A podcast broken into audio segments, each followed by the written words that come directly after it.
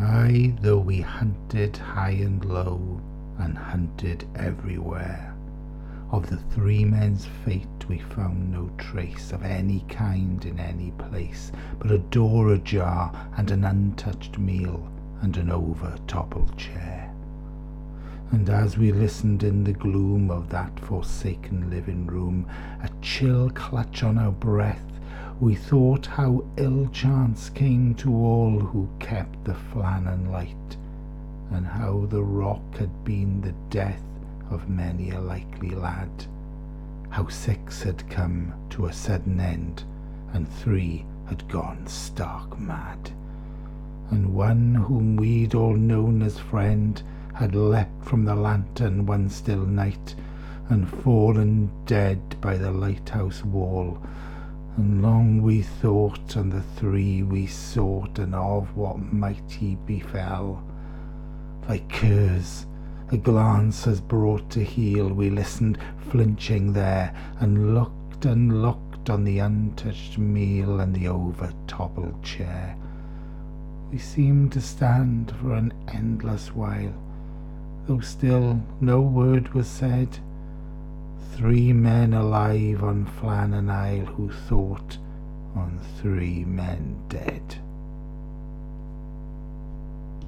I'm Terrance Dicks. Welcome to Who's on Target.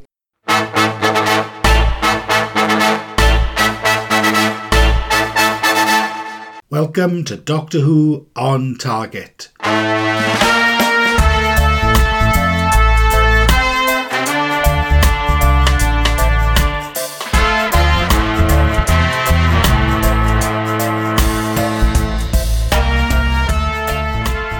Podcast where we discuss the target range of classic Doctor Who novelisations from the 1970s and 80s. Those long ago days where, if you missed Doctor Who on TV, you missed it forever. Unless, of course, you bought the Target novelisation. So, join us, jump aboard the TARDIS, set the time rotor for late 20th century Earth, and, with a wheezing, groaning sound, we'll discuss Doctor Who on Target.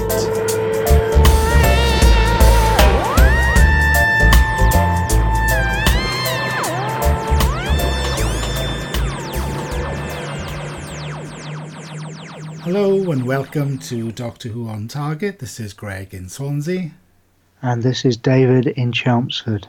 And we're looking this week at well, it's an it's an absolute classic. I think it's one I remember seeing from in childhood. Um, it's the horror of Fang Rock. David, did you see this one on TV with this original transmission? I did. It was originally transmitted in September 1977.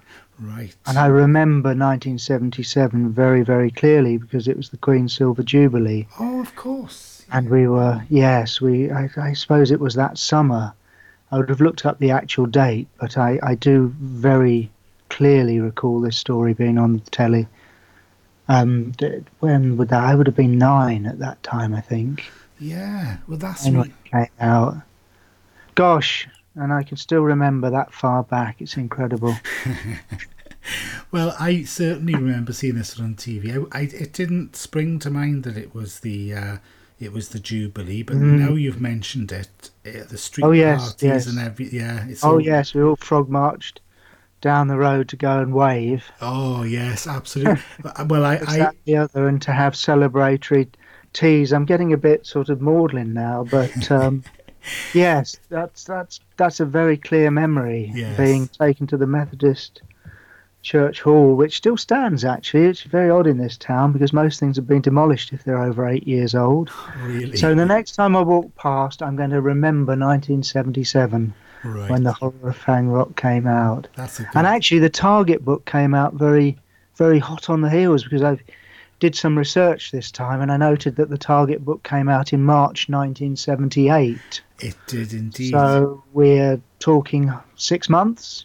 That is incredible. Yeah. Now, if we move on from that, that's just prompted me to say mm. I hmm. did feel, and I'm, I'm, I do not want to start this on a negative note, but this was mm. one of Terrance Dicks's faster ones, wasn't it? You can see. Well, it was because it had all sorts of history.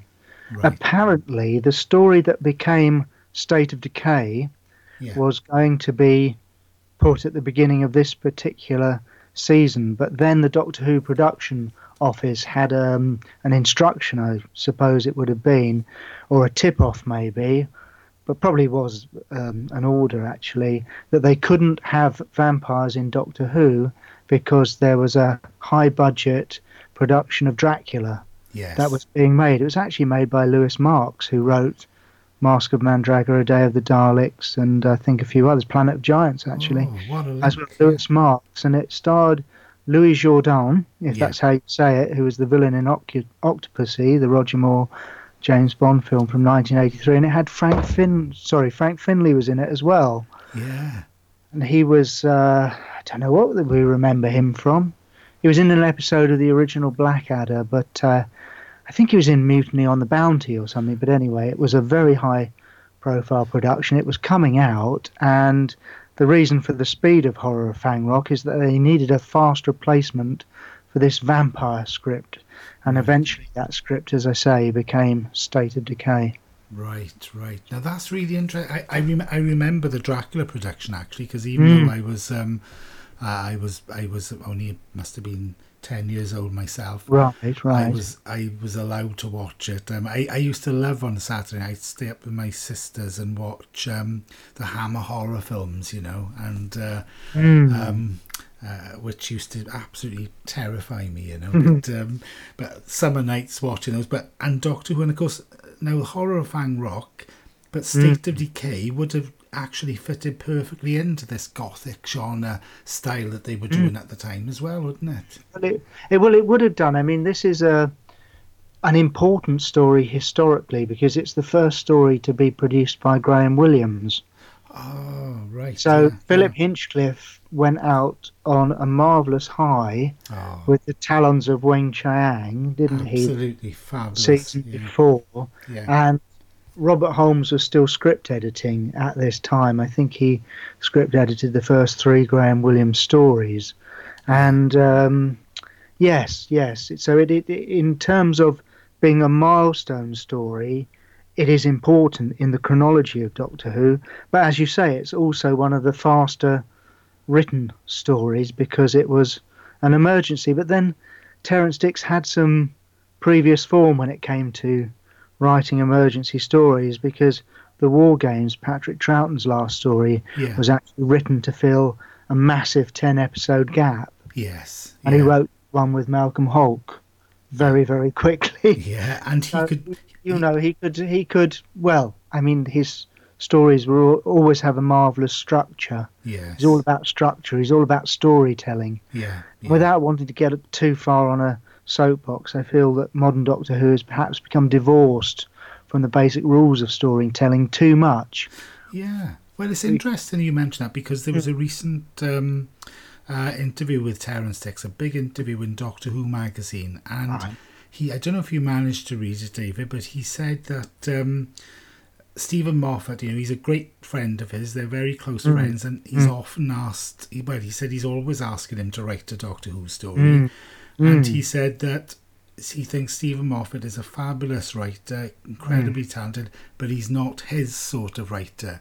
He said, "Right, it could be because they have such diametrically opposed styles. I don't know. I've never really mm. wondered how Steven Moffat goes about writing a story, but he's very, very successful at it. Oh, yes, yeah. beyond question. Yeah. But I mean, what I would say, without wishing to get onto that soapbox, is that." Um, even when he's against the clock, Terrance Dicks still produces a marvelously structured story, yes. and you, I think it's quite a fondly remembered story with fans as well. I think they like oh. this one.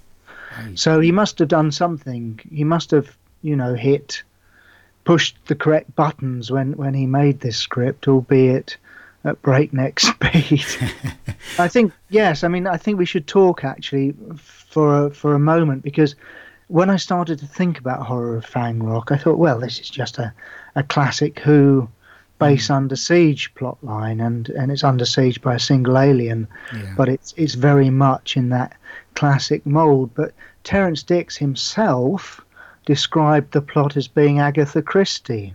Ah. because you have a group of characters trapped in an enclosed space being bumped off one at a time. Absolutely. Just, I thought he's right. This isn't a base under siege at all. This is an Agatha Christie. Yeah. He referenced um, a particular Agatha Christie story, which is now known as "And Then There Were None," Yes. Yeah. as as his um, point of reference for this. But um, he also explained you, you you have the cliffhanger at the end of episode one when the shipwreck runs aground. Yeah. He, he also explains that the the mariners on the ship are essentially just cannon fodder Yeah. because he won't have a long enough story if it just attacks the lighthouse keepers. Yes. But he, he also said, as a regret about the story, that he wished he'd integrated them better into the story. And I, ah. I had to think about that, and we'll probably talk about their contribution to the story a bit more later. Right. But we'll hold that thought. Could they have been better integrated? Well, they do become part of the plot simply by where they are, but we mustn't forget that um, that they're populating his Agatha Christie mystery. Yes. Yeah. It's, Talk about that. it's interesting. Yeah. That you, you you said that he said that they were cannon fodder because. Um, Yes. yeah. Yeah. Because. eh, Yes, they brought along. bec- You can see that, you know. But I, I would also argue, as as a plot device as well, Mm. if that is where when they are brought along, that's when these other elements of the story which help deepen it uh, are Mm. brought in. You know, the ones of greed, um, the theme, Greed, I think, is something I do want to talk about Right. today. I think the other thing they they bring about is is um, an exploration of class, Yes, yeah, and probably how class probably goes out the window yeah. when you're being murdered one by one by a green blob. Because they, yeah, you know, despite the absurdity of the situation, yeah, there does seem to be a very definite policy on the part of the uh, shipwreck survivors to keep that rigid class structure in place. oh yeah, They still they still expect the lower classes to do their bidding, yeah, and, absolutely. you know, and a- to um, yeah, basically to to to indulge them.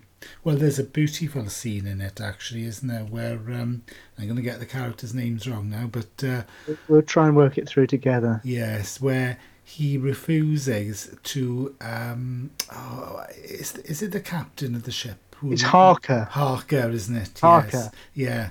Who he com- Jolly well take me to London tonight, my man. That's right. Won't yeah. do that, sir. You know, it was a wonderful. Yes, it's insubordination. Hang him from the mast arm. You know. Yes. Yeah. Yeah, it was. yes. And I know the story. Yes, Har- is it Harker? I, I'm sure it's Harker. I've got it in front of me. I'm going to check that fact. Yeah, we've got. Uh, yeah, yes, it is. It's Harker. Harker. Harker. Yeah, we've got. Harker. We've got Colonel Skinsale Yeah. and Lord Palmerdale. Lord Yes. Palmerdale's the crooked lord from the House of Lords, Yes. and Skinsale is the blackmailable army man, isn't Yeah. he, as well? And they they are absolutely critical to keep the plot going, as because just killing the lighthouse crew isn't going to sustain four episodes of Doctor Who. No, even, even if you do bring them back from the dead, they're still not going to. Uh, Well, that's another. That's another. That is another structural error within the story that I, I, I found actually because we know that, without giving too much away, because I'm sure everybody knows, and I've probably said it already, but yeah. the villain of the piece is a Rutan, Yes. and he's made of Rutan because the Rutans have been mentioned in a story called Time Warrior. Yes. Are you still engaged in that interminable war with the Rutans? He says to Linx. Doctor says to Linx, or something along those lines. Yeah. Yeah. Dicks decides to use that name. Yeah. But anyway, no, it's um, Well, it's another Robert Holmes creation, isn't it? Robert Holmes. Absolutely. created it. Yes. Yeah. man. But there's a the whole point of the Rutan is that he's a shapeshifter. Yeah. In fact, in the book, he explains that he's an advanced Rutan who's learnt to shapeshift. Yes. They're not capable of it. But this one has special powers. right. And um, there, there's a bit in the book and on the television where you know that Reuben, the old, the grand old man of the lighthouse, Yeah. has been the Rutan has shapeshifted into Reuben. But there also there's a scene in very close proximity, where Reuben's in the room, or or the Rutan, Rutan the Reuben, Reuben the Rutan's in the room, and then the glob comes up the side of the lighthouse. Yes. You yeah. think well, they can't be in two places at once, so the character must have demorphed into its original form, gone out the window, slipped up the side of the lighthouse, killed Lord Palmerdale, come back down, Oh. back through the window, and uh, reformed into into its into its um Reuben shape. No, I'd never think, noticed that. Why before. on earth a, a creature that could shin up the lighthouse so easily would be drawn into using the stairs Yeah. where it's vulnerable? I don't know because it seems the minute it's it's sort of lumbering up that staircase, Yeah. it puts itself at a huge disadvantage. Yeah. Yeah. Should have just hopped over the top of the lighthouse and met them up there.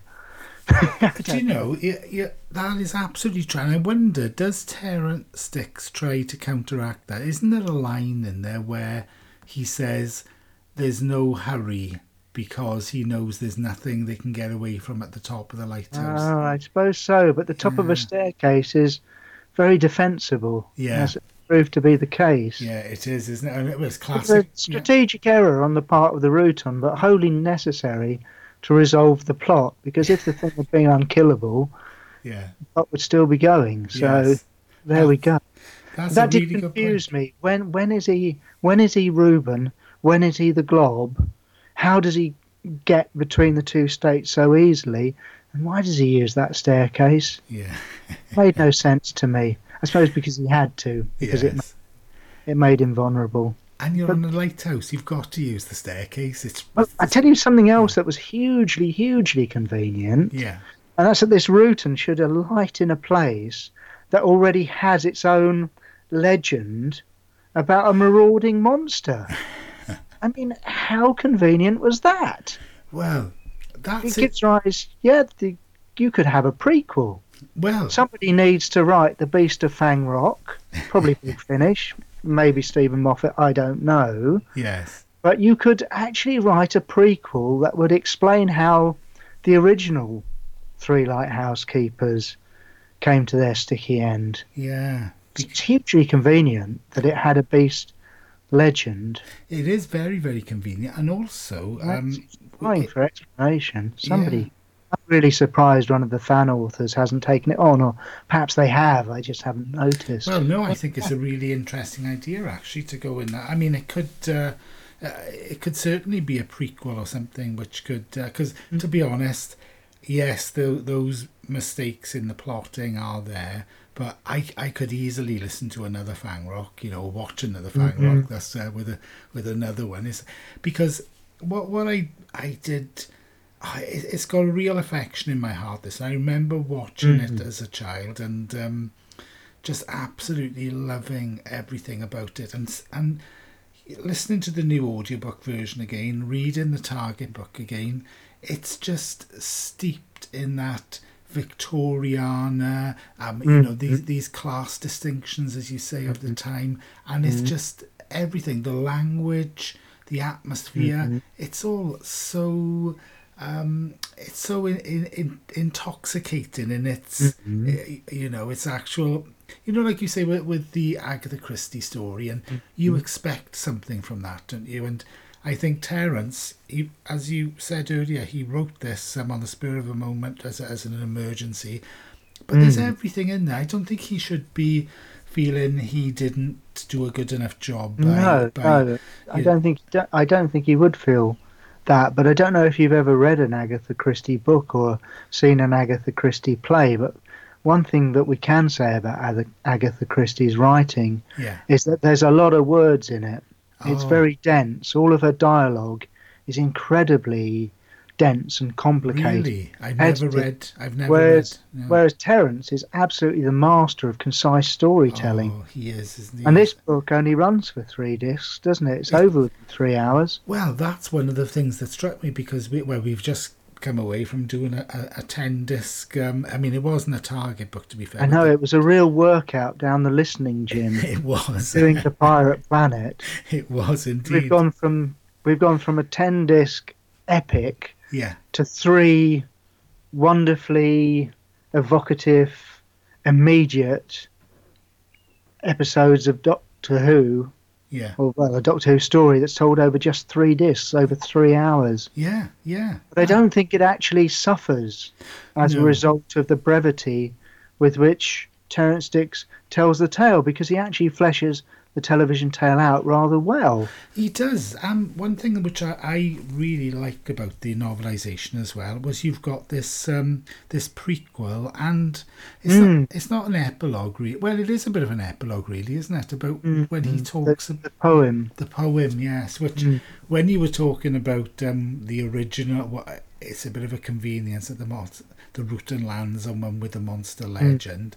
I thought, and it's also interesting, isn't it, that the Doctor knows it. You know, he knows this poem. Oh yes, yes, he does. Yeah, and he's saying, but of course, having knowledge of the poem doesn't help him in his in his. Um, No, battle. it doesn't help him. Yeah, but he but he never he waited right till the end to tell everybody. I I just liked it anyway. I just thought. I uh, think it's a, a wonderful. I think it's wonderful when a Doctor Who story is moored in a piece of actual literature. I'm assuming the poem is real. It exists. It was written at the turn of that century. yeah. Sorry, millennium actually. So, well, no, no century because it's 1902. This story is set in, isn't it? Yes, yes. So it is deliberately wedded to that period, and it is a good, as you said, it is a good um, capture of that period or how we think it might be Yes. with its heavy class distinctions. yeah, yeah. Uh, less of your lip, my man, as I say, not as I do. All this Oh. sort of do my bidding, do as I say The- stuff that goes on, and and a, a tiny tiny victory for the proletariat, insofar as Harker doesn't do the bidding as requested, yes. and he makes a stand for the working man.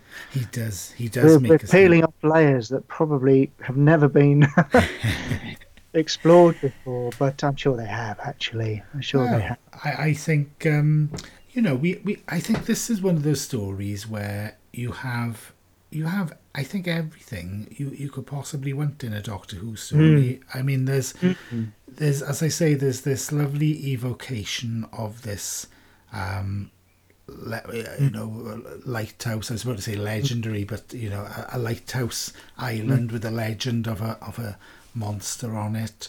We have it, it is it is a base under siege scenario I think like you said isn't it? But really as you said it's more of a um, an Agatha Christie um, how was that described? You know that the people are being killed off one by one.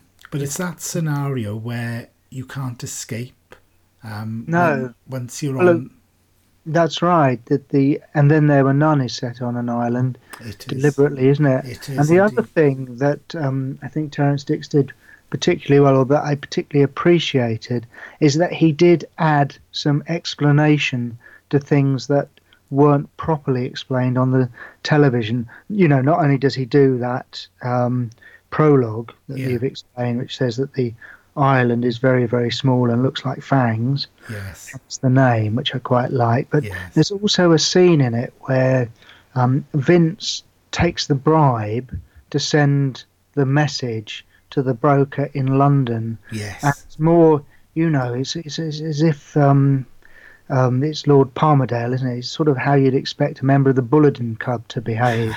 yes But you know, you know, that's uh, perfect isn't it that and he um basically instructs him, bribes him, gives him all this money, and on the television he just burns it for no apparent reason. But Terrance Dicks is very clear in the book that he burns the money because he believes Lord Palmerdale having just been murdered, he believes that if he's found with the money, he will get the blame. So there's a whole exploration of conscience going on in the book yes a whole internal dialogue to do with why he does what he does. yeah The fact that he can't, you know, he has his prize, he can't resist temptation, but ultimately he knows what he's done is wrong and he fears consequences yes of what he's done. And I thought it was rather lovely, really, the Yeah. fact that Terrance had gone to the trouble to actually put that internal dialogue in there. and especially in such a short book, yeah, to, yeah. to actually tie off those ends that don't really make a lot of sense on the televised version. Well, sure, he does a couple of other times as well, actually. Oh, I think there are several pieces in there. Yes. Mm. I, I mean, w- one of the interesting ones we're looking at um, the Victorian ideas of class and um, your place in society and money and so forth. And uh, I mean, they, they they make a big thing of um, uh, if the light isn't on. Of uh, did they say that he's going to sue? Well, he's going to be. Oh, yes, the- yes, the litigious society in which he says, yes, Yeah, he's going. You're going to be. never, deep- never mind, never mind, you know, having a go at me about me, you know, the way I made you sail the boat. yes. That light wasn't on, so there, there's someone else to blame, isn't there? It's blame culture. Yes, yes. Yeah, It's and- really interesting. You're having words about that when we get back. Yeah, that's it. It's, you know, it's Blame someone else. Don't blame your own shortcomings as a human being. that's it. Blame the little man and this, can. yeah, exactly. Blame the little man again, and, and it's um, it's lovely, isn't it, to see that, um, as you said, Terrance has put these little. Um, I was going to say flourish, but that's um, too deprecating. It's not flourish. It, it's little No, added it's- it's- depths, isn't it? Yes, it's it's it, flourish, perhaps not, but certainly detail. Yes, yeah, It's detail. detail, isn't it? It's he's he's added he's added something in there that that makes a lot more sense. He's his attention to detail, Yes, and and it's to do with the structure of his story and the fact that he wants to tie everything off. yes, yeah. And he also does something else, which I think is rather clever, because I do. I've mentioned Lord Palmerdale and his Yeah. shortcomings a couple of times, yeah. but to me, the far more interesting character is Colonel Skinsale. right, right. Did you make any have any particular view on that character? Well, yes, I thought um, he was a very he was a very interesting character. Again, he very much came across as a, a character of the period. Mm. But I liked some of the ways that, uh, for example, wasn't wasn't was wasn't he the one who was laughing at the insubordination from the captain? Yes, he was the one who said hang him from the yard arm. That's right, yes. Yeah, and he he was he was relishing that, wasn't he? He was relishing, and I thought, is that showing? Because obviously he's, uh, you know, he's in the pay of, uh, um, you know, the Lord, and he's Lord quite- Palmerdale has a, a hold over him. That's true. Yes, absolutely, and I I loved the way that he relished that those moments were there. I I he gave me the impression of um, somebody who'd made his way up in society from somewhere. You know, I don't know. Did he did he come across that, that as you? Well, he's certainly um, he's certainly a flawed human being. I think we can say that about him. Yes. Certainly, you know, he's this avaricious capitalist Yeah. who Yeah. happens to have a diamond fixation. Oh yes. Yes. but I think I think you do you know actually when the diamonds came into the story and the diamonds are critical for t- two reasons, particularly to do with Skinsale's demise. But I thought of that scene, and, and this is going to be completely left field. I thought of the scene at the end of Marathon Man Oh yes. when Laurence Olivier is it Doctor Szell? That's right. Anyway, whoever he is, he's playing the Nazi, and he he has this, and I found this horrifying Yeah. when I saw the film as a youngster. Yeah. He has this blade that comes out of his sleeve, and he's Oh going to stab Dustin Hoffman. yes. And Dustin Hoffman opens the case with the diamonds. yes. The case, and it's this fight is happening on this raw iron staircase. It seems to me, unless I've misremembered it. And the diamonds pour out of the staircase. They go down the the stairs, and Laurence Olivier forgets his desire to stab Dustin Hoffman and start scrabbling for diamonds. Yes. And I thought this is Skinsale Yeah. a year later. That's a really interesting Yeah. comparison, actually, because yeah, just you, shows how you can put an, an adversary off if you start tipping diamonds near them. And I thought, well, that but that's why the character's so clever because Terrance Dicks makes him a good egg, but only for a little while yes, because he he helps prepare the weapons to repel the Rutan, and he even insists upon accompanying the Doctor when they recover the diamonds from the late Lord Palmerdale. Yes, yeah. And I, I must say, and I don't know if, if this struck you, but I found myself questioning the doctor's code of conduct Right. because he throws the surplus diamonds onto the stairs he does. and he must know what's going to happen. And Ah, I felt, well, he's had a bit of a, he's had a, well, it's not an argument, but he's made very clear previously in the story that he blames Skinsale for imperiling everyone by destroying the equipment that would allow the lighthouse to signal its distress to the shore. he did. Yeah. So I thought, you know, I thought he's almost testing it. He's almost inviting him to undo himself. yeah. And I had to question the doctor's ethics a bit there because he threw the diamonds. Yeah. And in Laurence Olivier style, Yeah. Skinsale dropped to his knees and started chasing them down the staircase and promptly Right. got electrocuted for his troubles. Yeah, that's really interesting. I didn't. I didn't actually pick up on that. Uh, but now He you, you. creates this situation where Skinsale's greed destroys him. Yes. Yeah. That's. Perhaps I've read too much into it, but I thought it was rather cruel. Yeah, no, I don't think you've read too much into it. No, you know, you've. ma- I mean, that is exactly what happens, um, and I think you surmised it there uh, perfectly. But I wonder, um, is that one of those moments where, over the years in Doctor Who, we we have these little touches where we wonder. I mean, David Tennant did that one when he punished those. Um, oh, he did, yes. That brilliant story by Paul Cornell, wasn't it? Yes, The one yes, red balloon in it. that's right. And we had um, The scarecrows. that's the one. Yes, yeah, where he um, Human nature, is Hum- it? Human, nature, family, of blood. blood. Yes, Yeah. and I, I,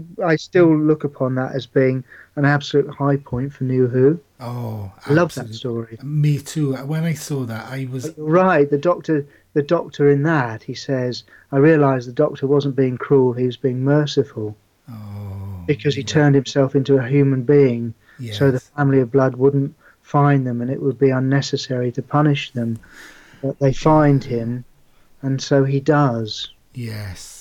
Do you It's know an that's a, extraordinary story. I love it. oh um, me too. The the depths in that story are fabulous, aren't they? It's really, but you could see that these sorts of things spring from these other stories. I Mm. mean, I, I al- it's interesting when you were saying earlier about Terrance Dicks uh, putting in them the, the the moral dilemmas of these characters and the, the because I very much feel reading these Target books and watching Doctor Who in the seventies informed my morality and ethics a, a, a great deal as, as much as I think Charles Dickens and uh, you know other you know great works that I read. I uh, understand what you're saying. They're didactic, aren't they? You learn some from them. Yes, I, I felt so, and I do feel that um, even today, I mean, obviously we'll get the odd things, you know, which we'll think, oh, I don't know if that's quite right in this day and age, but um, but by and large, um, there's a lot of the eth-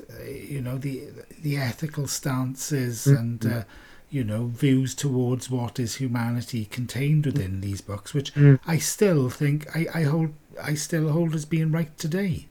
Right. Yeah, yes. you know, as you were saying about the, the the greed that's shown in this, the you know the the disdain for for human life, which is lower than the class which you believe yourself to be, and uh, these, uh, and I think it's it's reflected so well within this, but it's done deftly.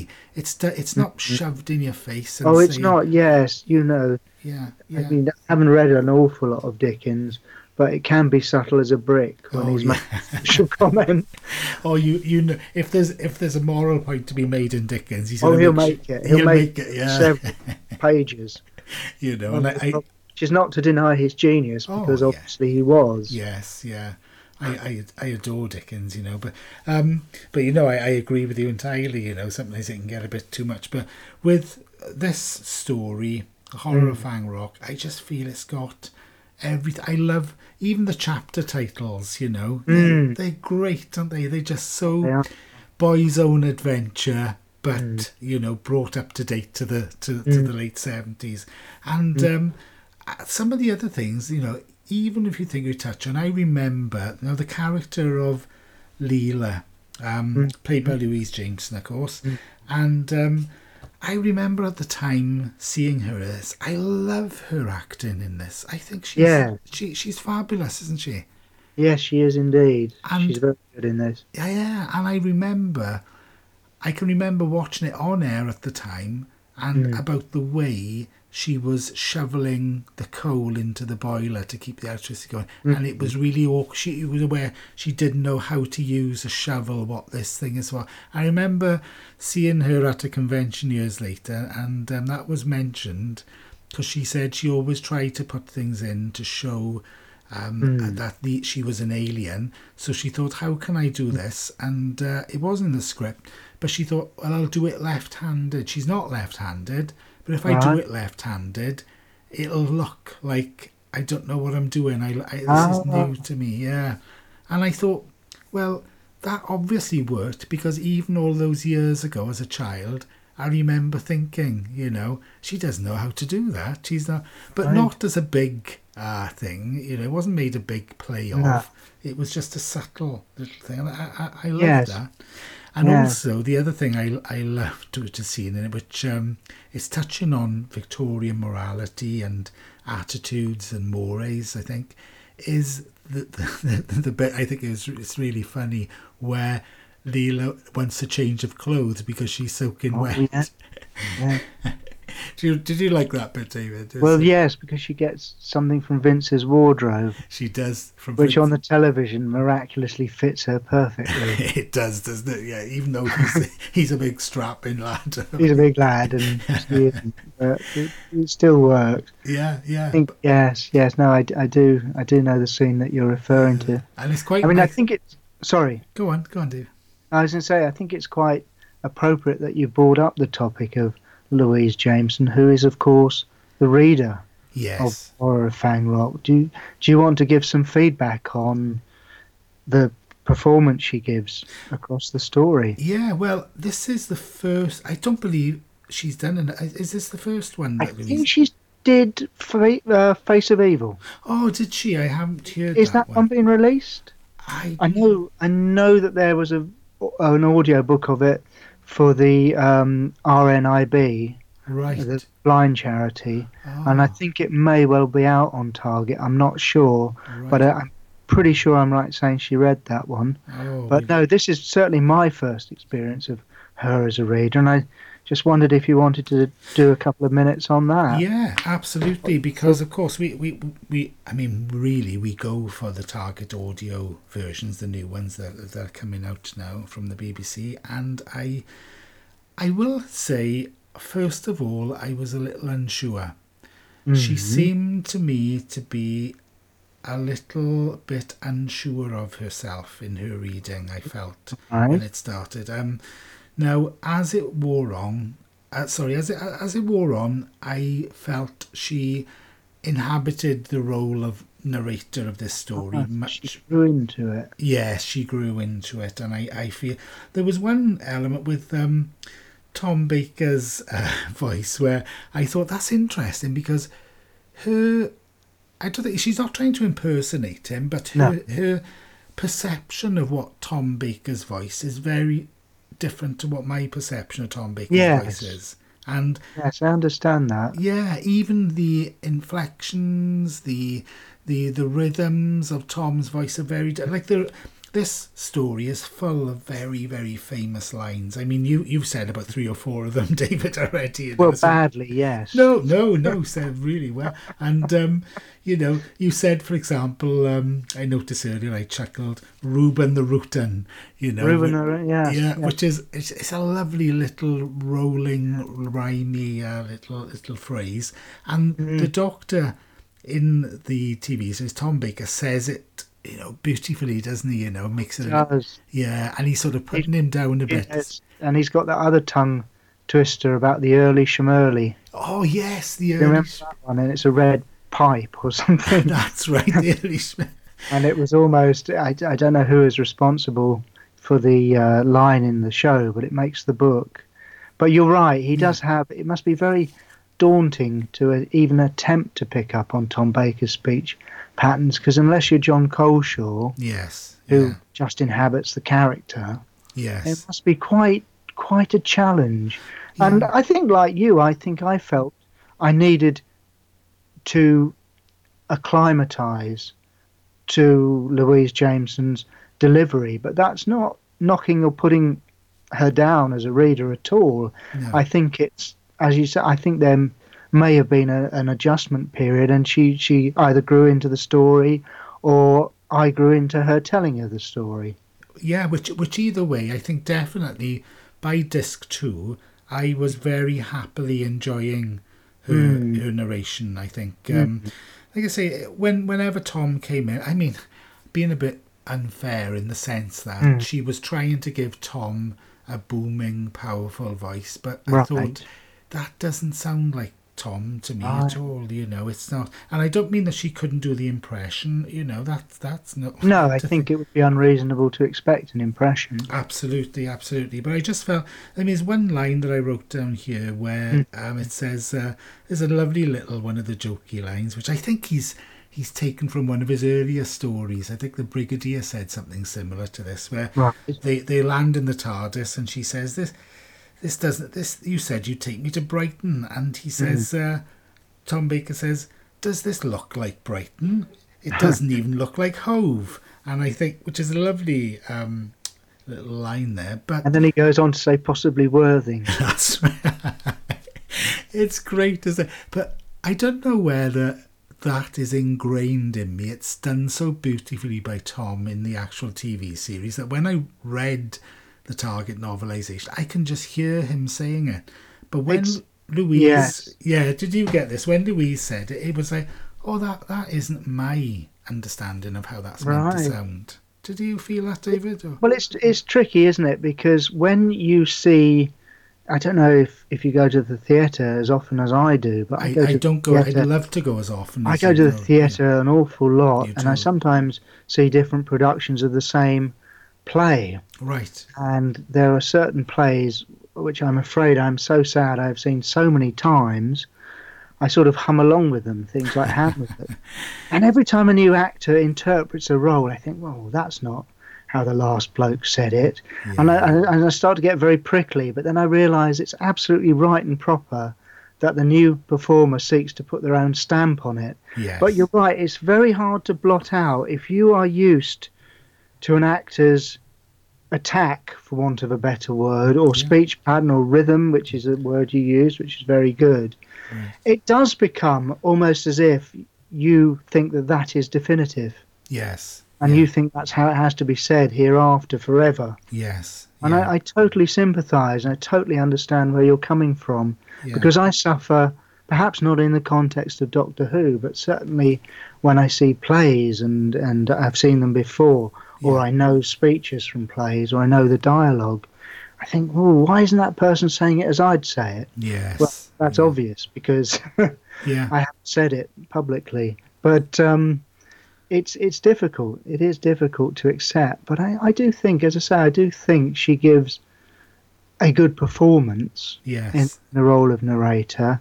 And and as you say, I think I, I warmed to her as the story went on. And by disc two, like you, I was totally accepting her. And the delineation between most of the characters is very good. yes. But sometimes struggled to realise that the Doctor was speaking. Yes, yeah, that that's that's very nicely put actually because that yeah, I thought that even some of the ones I mean when she started doing the lighthouse keepers um I thought oh standard standard um, yokel accent you know being used here because it just tends to be the standard one I'm I I I don't she's Louise Jameson is a fabulous actor and uh, I I think you know she's very very talented but I did feel she was doing the standard accent there for pretty much all of them, but it's pla- it's plausible. They could do It is plausible. Yeah, yeah, And, you know, at least she hasn't. We were quite critical of Richard Franklin oh, she no, she's no Richard Franklin. when yeah. she absolutely when he absolutely hammered stereotypes onto Oh. certain characters. She doesn't do any of that nonsense, Absolutely not. which I no, is very much to her credit. absolutely yes, yeah. No, I, I, I feel you're absolutely right with that. She doesn't do anything like Richard Franklin did, and she's doing a standard act, but it seems. She's comfortable with that. It works. It's plausible, as I say, and um, she's doing it, and that that's absolutely fine. You know, like you said, um, you know the the delineation between the characters you said wasn't it? You know it's, it's clear. It's there.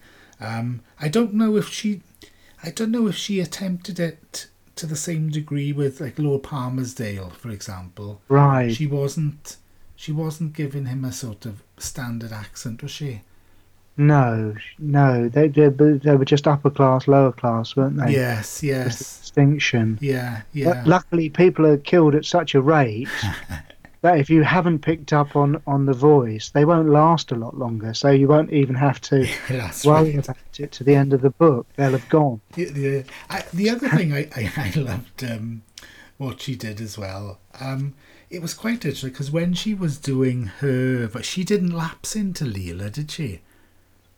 Did Do you? do you think she didn't? Oh, is it just I me? I thought she delivered Leela's lines very in a very Leela-ly way. Oh, That's right. word, and if that isn't Oh. a word, it should be Leela-ly. Yeah, that's very nice actually, Leela Lee.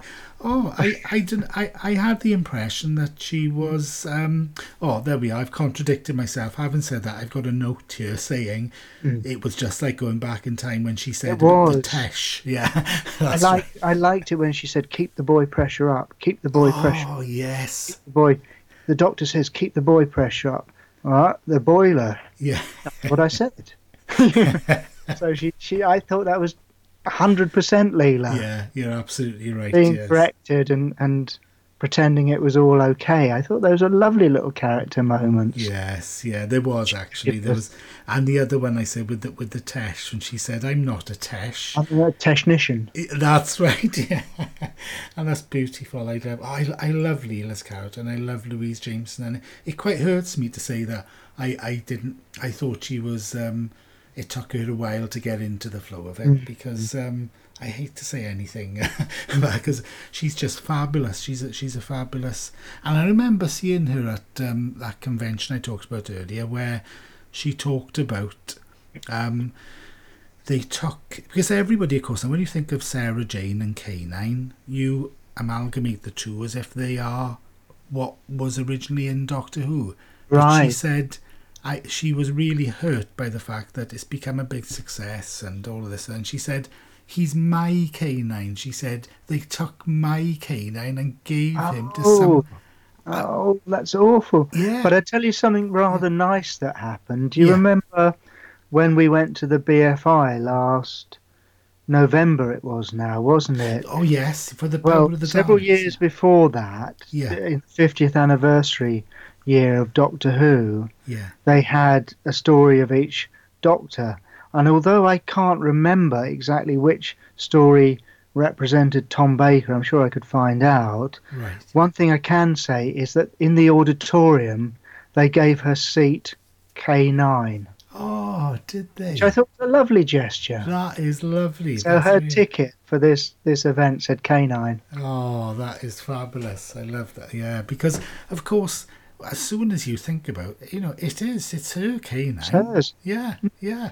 It's just, it's just madness. We how how did it even get assigned to another character? Well, there's a story there, isn't it? It was, it was that was John Nathan Turner, wasn't it? To make Yes, it, it got yes, it came through the post or something. I yeah, think. something like that. Yeah, it was. Uh, I mean, K9 and Company itself was well, it was it didn't have any legs as a series, did it? It Oh. no, came off very quickly, but it was actually written by Terence Dudley, who wrote or produced Doomwatch, which was a very significant piece of uh, Yeah.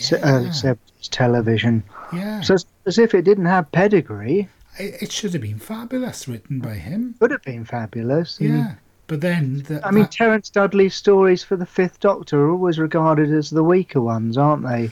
Things like Black Orchid, and he did King's Demons as well. Yes, May have done some others for all I, I know. I wonder why you know he wrote those fabulous um, Doomwatch ones, and then the Hmm. Doctor Who went. I wonder if He- but he obviously was a yes, a producer of experience and standing to have got that gig because people still remember that series very fondly, and I'm sure they remember Terence Dudley's contribution to television very yes, yeah, fondly. But perhaps we should gloss over the fact that he gave us K9 and Company. yes, yeah. There was um, it's one to. Uh, I've got the DVD, but I wouldn't have bought it if it wasn't part of a set. I don't Yeah, think it was with the Invisible Enemy, wasn't it? well, yeah. I mean, you've got to have the invisible. Enemy. obligated you Yeah, absolutely. They, to have it. they got. They know. They know how to sell them, don't They, they? they do know how to sell stuff to you, yeah. Um, I think I'm, pulling us back to Yeah. Fang Rock just briefly, I think I'm going to say one of my other plot niggles to Right. see if you picked it up as well. Okay. Because when the Doctor confronts the Rutan, the Rutan's dialogue has it regard the Doctor very definitely as a human being, and I don't see how it it could. I think um, I think this contributed to its downfall. Right. I think it grossly underestimated him because anybody coming to the lighthouse with knowledge of the Rutan Sontaran war should obviously have been non-human. Yes. Yes. Didn't, I didn't quite understand that bit. I have yeah, to say. Yeah, I, I I, I, will say, I think the last part of that with the Rutan, I mean, the Rutan was was merely a plot plot device, really, wasn't he? And I think um, as when you do get these, um, are they called MacGuffins? Is that what they? Well, Paul Cornell calls them MacGuffins on the um, on the uh, DVD of Yeah. Horror Fang Rock. Certainly, a MacGuffin was, I think, something that Alfred Hitchcock described as a device that resolves a plot. You are absolutely right. I watched the Hitchcock um, Truffaut DVD and bought the book a few weeks ago. So yeah, sorry, David, I misdescribed it. You were absolutely right. It's Hitchcock, isn't it? He Hitchcock. Yeah, Hitchcock made that up where he said there is something which is inconsequential, isn't it? It's just there to, to sort of trick you into thinking this. So when it's it's not about that, it's about you know the characters between two people or the whatever. You know, it's just there to to illustrate it or to to allow it to happen. I suppose, isn't it? And Mm. and I think. I- Sorry, Mm. go on, David. No, no, no. I was going to say now we've meandered onto the subject. No, Paul Cornell. There is a very, very good documentary about Terrance Dicks. Well, it's not really a documentary. I suppose it's a, more of a tribute, but um, it's well worth a watch if anyone's got the DVD. And how, oh, how would we get hold of that? Is that um, available? Oh, it's on. It's a DVD extra. It's on. Oh, It's on the disc. right, and right. that has um, Paul Cornell, who of course wrote Family of Blood, as we said earlier, Right, talking about his admiration for Terrance Dicks and and you know the structure, right. which I think we're all very aware of with the Terrance Dicks script. Yes, yes. And as you say, the MacGuffins are mentioned. yeah, yeah. The diamonds are a MacGuffin, and the lighthouse beam is a MacGuffin, and something else is a MacGuffin.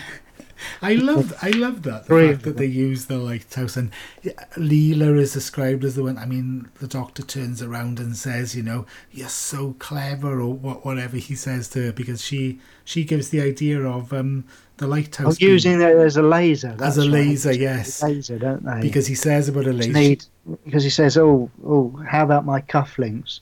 Too small, but it happened to be happens to be a bag of diamonds on the corpse down the stairs. okay, we'll go get them." and that resolves. That not only sees off Skinsale, as we said, Yes. because he's undone by his own greed, and yeah, so it should be. Because as I think I described him, well, he's um, well, he's a he's a capitalist. He's he's very Hmm. much the Philip Green of the story, isn't he? oh yeah, that's a nice Everything description. bad about it. Yeah, yeah. Oh, I've actually called it. I actually described him as Laurence Olivier, Oh, as the Nazi oh doctor. no, that no. Uh, Describe him as the Nazi um, doctor, but not as Laurence Olivier. But? I think, yeah, no, I, I was saying that particularly in relation to his diamond fixation. yes. But yes, the diamonds are critical to resolve the plot. Yeah. No two ways about that. And I- I would say, you know, just sort of to round the whole thing up, it's just a great old romp of a story as well, isn't it? It's got it's got is. pace, it's got um, horror. I love those Victor. You know when New Doctor Who came back and Mm-hmm. everybody seemed to say when um, uh, when the third episode, what's it called, The Unquiet Oh, Dead they, the Unquiet Dead, yes. by Mark Gatiss, yeah, when that one came in, Well, that Eve was- yeah. Yes, that's it. Everybody felt Doctor Who is back really with that one, didn't they? I think. Uh, well, a lot of people felt it, you know, that it was. that- Yes, no, it was a particularly good episode, I It, think. it was, yeah. And, you know, Mark it's his love of words, we can see them in here, can't we? With the. Um, um, obviously, it's not Mark Gatiss Terrance Dicks, but we can see those little ones, like you said, that early Shmurley, and we've got the Shmurley, yeah, yeah, the little time to. But what I loved as well were these period um, phrases. Um, when he said, for example, that he's going to get make a shroud for Ben, isn't it? You oh know? yes, yes, he yes. Well, again, that is to do with the code of conduct within that class, isn't it? Yes. The fact that he doesn't, he feels that he would be letting Ben down. Yeah. If he leaves him on display. It's dignity, isn't it's, it? It's rather touching, really. It is. It. It's lovely. yes, it is. And, and I, it's interesting that you mentioned Sorry, go on, David. I know. I was just saying I'd forgotten all about Ben and his shroud. Yeah, yeah. it's interesting that you mention it and you talk about, you know, it again. It's relating to class and the, the dignity and what the the cultural norm would be within that because it's also touching on the fact that when he comes back, um, we have that lovely phrase. Um, is it is it Vince who shouts out, "He's walking, he's walking." Which is that the dead don't walk. I've told you. Yeah, yeah, it's Leela. Oh, that's it. Yes, yeah. And then the doctor makes up some cod scientific explanation. Oh, he he uh, was in a coma. He woke up. He went for a walk. He drowned. It's no, all very odd. That is odd. No, I couldn't figure that out for a while. And well, she challenges him. She said, "Why did you tell him? Why didn't you tell him the truth?" And the doctor says, "Because I don't know the truth." Oh, you see, that's a beautiful line itself, isn't well, it? I'm not saying I'm quoting it verbatim, yeah, but yeah. that's the gist of, of what he says. Because yeah. I, why did you lie? Because I don't know the truth. And the other thing is, Leela describes. Is it? Yes, it's something about. Again, it's about Skinsale and the diamonds. I think that um, the doctor fails to tell her that he's died scrabbling around searching for the diamond eh, for the diamonds. He, yes. She says something about him having an honourable death or something. I, I, don't remember the exact yes the exact wording. See, that's, I think he said sort something... of preserves the myth of the man. Yes, he said there's no way for a man to be remembered, something like that. Yes, yes, yes. and it's a lovely little moment. It is. Because he, he sweeps under the carpet this man's huge failing. Yes, yeah. It's and, very and interesting. Actually. Allows Leela only to think, well, perhaps not to think well of him, but at least not to go into detail on the circumstances of his death. Yes, yeah, it's interesting. Do you know that it's it's really rather rich, isn't it? This story, considering mm. um, considering it was a filler, uh, an emergency. Yeah, yeah. There are layers, and I think we're peeling more and more and more layers off as we go along. Well, it's interesting because um, once again, I mean, this is the really interesting thing about talking about these um, these Doctor Who's is that um, as we've done so many times, you know, with each other and with other guests, we we somebody spots something which somebody else hasn't, and then mm. it gives you a, a, greater insight into it. And mm. uh, you know, I think we've both turned around each other's scores sometimes because we've we've made each other go, oh, actually, that's that's quite like that. Yeah, yeah, yeah that's right. Actually, and, that was a nice character touch. Or yeah. I didn't notice that. Yeah, absolutely. And um, I, I, feel there's one thing. Um, I know we are getting near the hour mark now, right. so we're going to have to. We, so you see, we've really gone for this story. I can we? think. I can think of a couple of things that we must do before the end, but. Absolutely. Well, could I ask what the for the first one, could I ask you, because I know you're, you're, you're a bit of an aficionado with this, the technical presentation of the audio Oh, CD. yes, that's one of the things that I was going to say we need to do, because we do this every time. Yes, yeah. My note says that the soundscape was largely proportionate on this audio, except twice.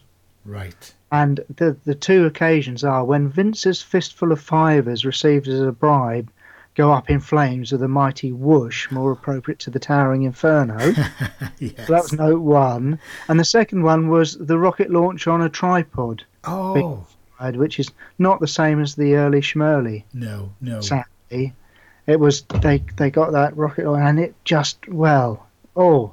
But those were the two brief moments that I felt were probably overdone. But I would say that the soundscape was very well done on this audio, oh. and I think the music was very good on this audio as well. I think it accented bits of tension and, and, and excitement in the story very, very, very well. Well, you've um, you, you, you've said that much more eloquently than me. In my notes, I've got um, that the background sound effects are very appropriate and at the mm. right levels I've got. But I agree with you about those two little instances.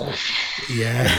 Five. It had a right old, uh, right old crackling away. That's a real old bonfire he gets going there. It was, yeah. Because it's interesting because the crackling of the Rutan with that electrical spark, that was fine, wasn't it? That wasn't. Yes, that was all good. Yeah, yeah. Louise Jameson's interpretation of the Rutan, I've come to realise by looking at the DVD is actually far more in keeping with the voice that Terrance Dicks wanted for the monster. He wanted this shrill, yes. squeaky, high pitched, obviously alien delivery. So yes. that bit of treatment to her voice seems wholly appropriate. Yes, based on the writer's view. Yeah. Yes. You're I mean, the, the, the other thing I truly want to cut to cover because I think it's very important is the cover oh, of the audio. Yes, yes. I mean, isn't it brilliant? Oh, the cover for this. I remember getting the first edition Target book. Do you say March 78? I think I might have had it for my 10th birthday. Mm-hmm. Um, mm. And I treasured this cover. It is so mm. beautifully done, isn't it?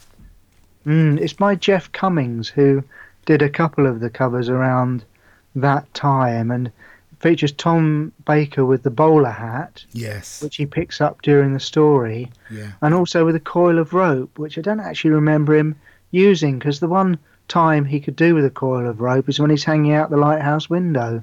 Yeah. He doesn't seem to have one then no, when he's picking off the alien's aerial. That's a little dramatic touch that's been added, maybe a little. Uh, I don't know, but yeah. there is a very famous publicity shot from this um, story where he is holding a coil of rope. Oh right. I just love. I just love everything about this murky cover. Yeah. The intensity of the look of the doctor's face. Oh, it's beautifully captured, isn't it? And his curls are at their best, there, aren't they? They're really. I just think it's wonderful. This cover. Yeah. It re- well, it's the atmospheric because you can see that mist is coming over the doctor, but his oh, face yeah. is beautifully lit. Is it? It's so well composed, isn't it? It's really, really good. Yeah. And I don't usually praise a cover to the skies unless it's by Chris Achilleos. Yes, yeah. But me, uh, I'm going to make an exception here. I love it. Uh, me too. I love it. Is it? You know, I think for the cover we can definitely. Well, I'm going to give it ten out of ten. It's, it's, a, it's a beauty of a cover, and I don't think David when we went to the um the Target cover. Yeah, the comic Yeah, well, I don't think this one was on display, was it? No, I don't believe it was. Another no. Jeff Cumming cover, which was Tomb of the Cybermen. Oh yes, that was there. Yeah, display, and that's the famous one with the ricket because an invasion Cyberman head is used. Oh yes, instead of the tomb one. That's right. Uh, yeah, yeah, but that, that, would cause a Twitter meltdown if that happened in the modern world. it would, wouldn't it? It's the wrong type of Cyberman. it would absolutely. But I mean, the, the the cover is is fabulous. I love the cover for it. So atmospheric and so. Uh, but also, I just wanted to get in a couple of bits that I. Oh, said, oh yes, by all means. Um, with with the story as well. I said I I love the prologue with the and by the way, the poem, the the the mm. genuine poem, is by Wilf, Wilfrid Wilson Gibson. Who right. lived until 1878 till 1962 and it's the Ballad of Flannan Isle. Flannan Isle, that's right. Yeah, so it's um, it's it's beautifully. Uh, you can see where the inspiration came from there, mm. but also I felt the beginning of this story, all the classic horror motifs are there, aren't they? Mm-hmm. And you've also got the potent. Uh, sorry, I've got this word wrong. The portent of the light in the sky, the bad mm. omens coming from there. It's just all of these symbols oh, which are short. True. Yeah, they just shorthand well, to get thinking you. About, yes, I mean thinking about it, Time Warrior starts in exactly the same fashion. It does with Linx's ship going across the sky. Yeah, yeah, it That's does. things start to really go wrong when he lands. Yeah, absolutely. So, that... so it does resonate yeah. very strongly. There are very clear links. Yes, yeah. Yes, the I mean, to an extent, they used less effectively the Halley's Comet in Attack of the Cybermen, didn't they? Which is also oh, just a portent yeah. of impending problems. Yeah, sorry, I've given a little bit away of what I think of the Attack of the Cybermen one. Is that with the? All right, well, we'll park that, that. But I, yeah. I what you say the the meteor. All right, spearhead yeah. from space. Then that starts with meteors flying as well. It does indeed. Oh, that. We all love spearhead from space. Yeah. It would be heretical to love spearhead from space. Oh, spearhead from space. We've got to do that one soon. Um, so, David, could I ask? Because we have got a couple of quick things we want to say. For example, mm. we we we'll go on to a minute. We have a we have a competition winner. oh, we've got a competition. Episode. Brilliant. Yeah, but just before we do that, shall we score? Um, yes, we must score this, but I want to hear your score first. Right. I, I don't know where I'm caught up in the whole thing. I love the Target novelisation. I love the TV serial and I absolutely thoroughly recommend this audio version by Louise um, mm. with Louise Jameson narrating it. Soundscape is lovely. That that boil that mm-hmm. electric boiler going in the background with this deep throb mm. it adds that real tension to and the mm. music which you you um, mentioned already you know has said it, it really gives that um flavor it heightens moments of tension and it, it, underscores moments of drama. Oh, beautifully put. It, it really does. It's really right, isn't it? The music. It, mm. it, it, doesn't sound like stock music that they've just pulled no. out from somewhere. It's it's right, you know.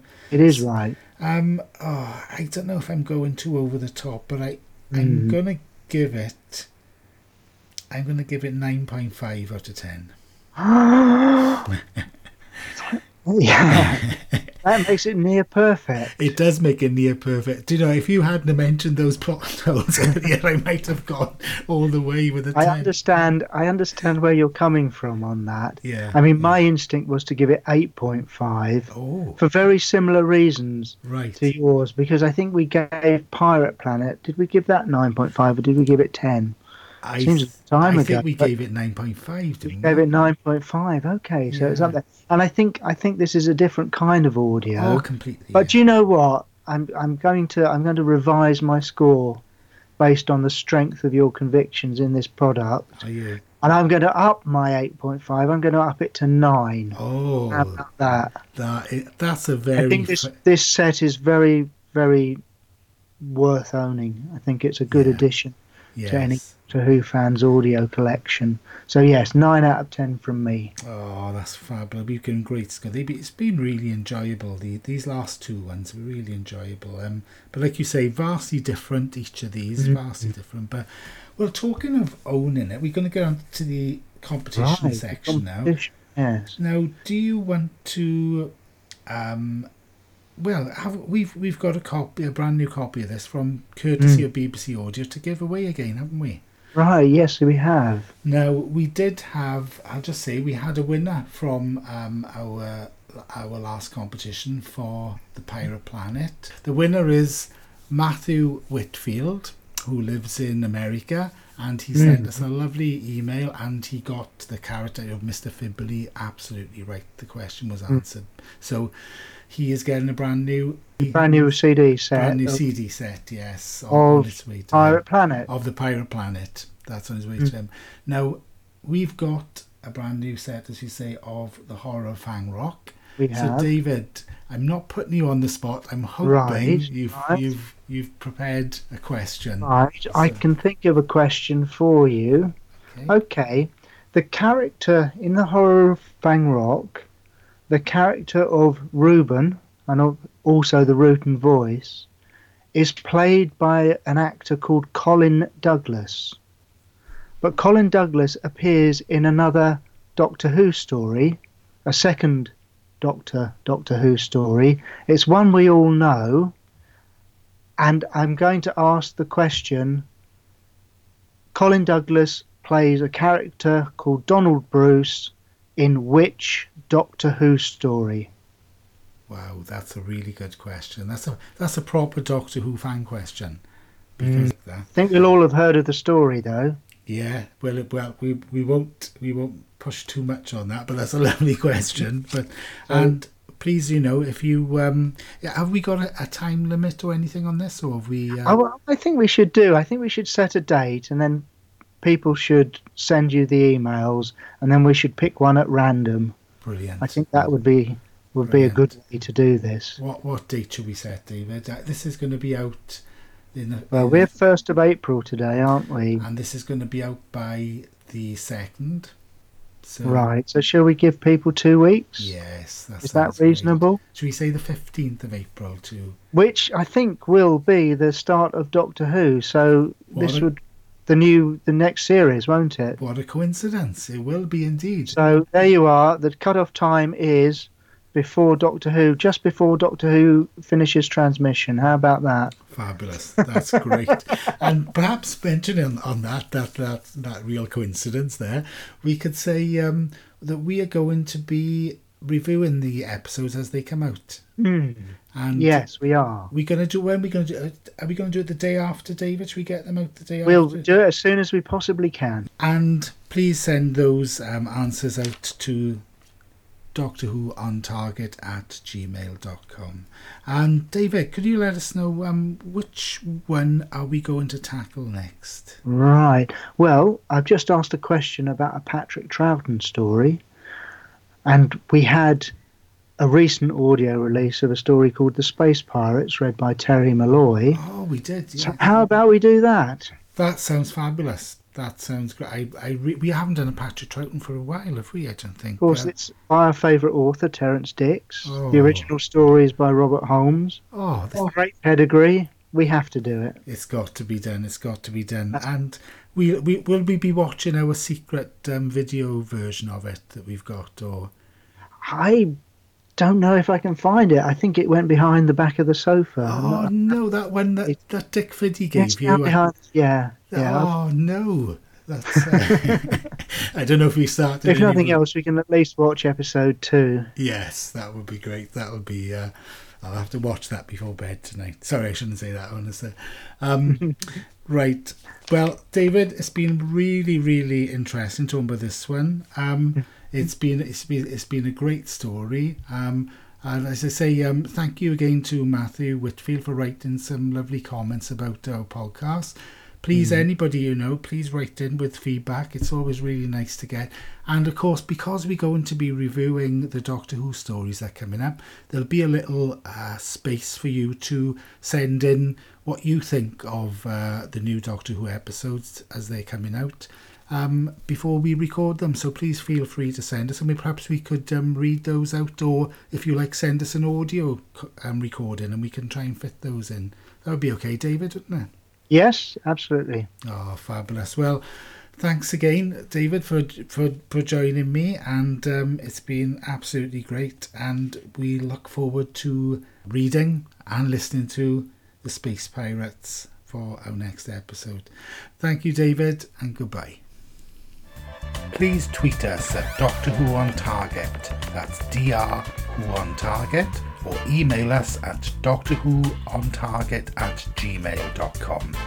That's the end of this episode, and I would like to thank BBC Audio and Penguin Random House for kindly supplying us with preview copies, and to Smerrin's Antisocial Club for the use of their version of the Doctor Who theme tune. The biggest thank you goes to you, our listeners.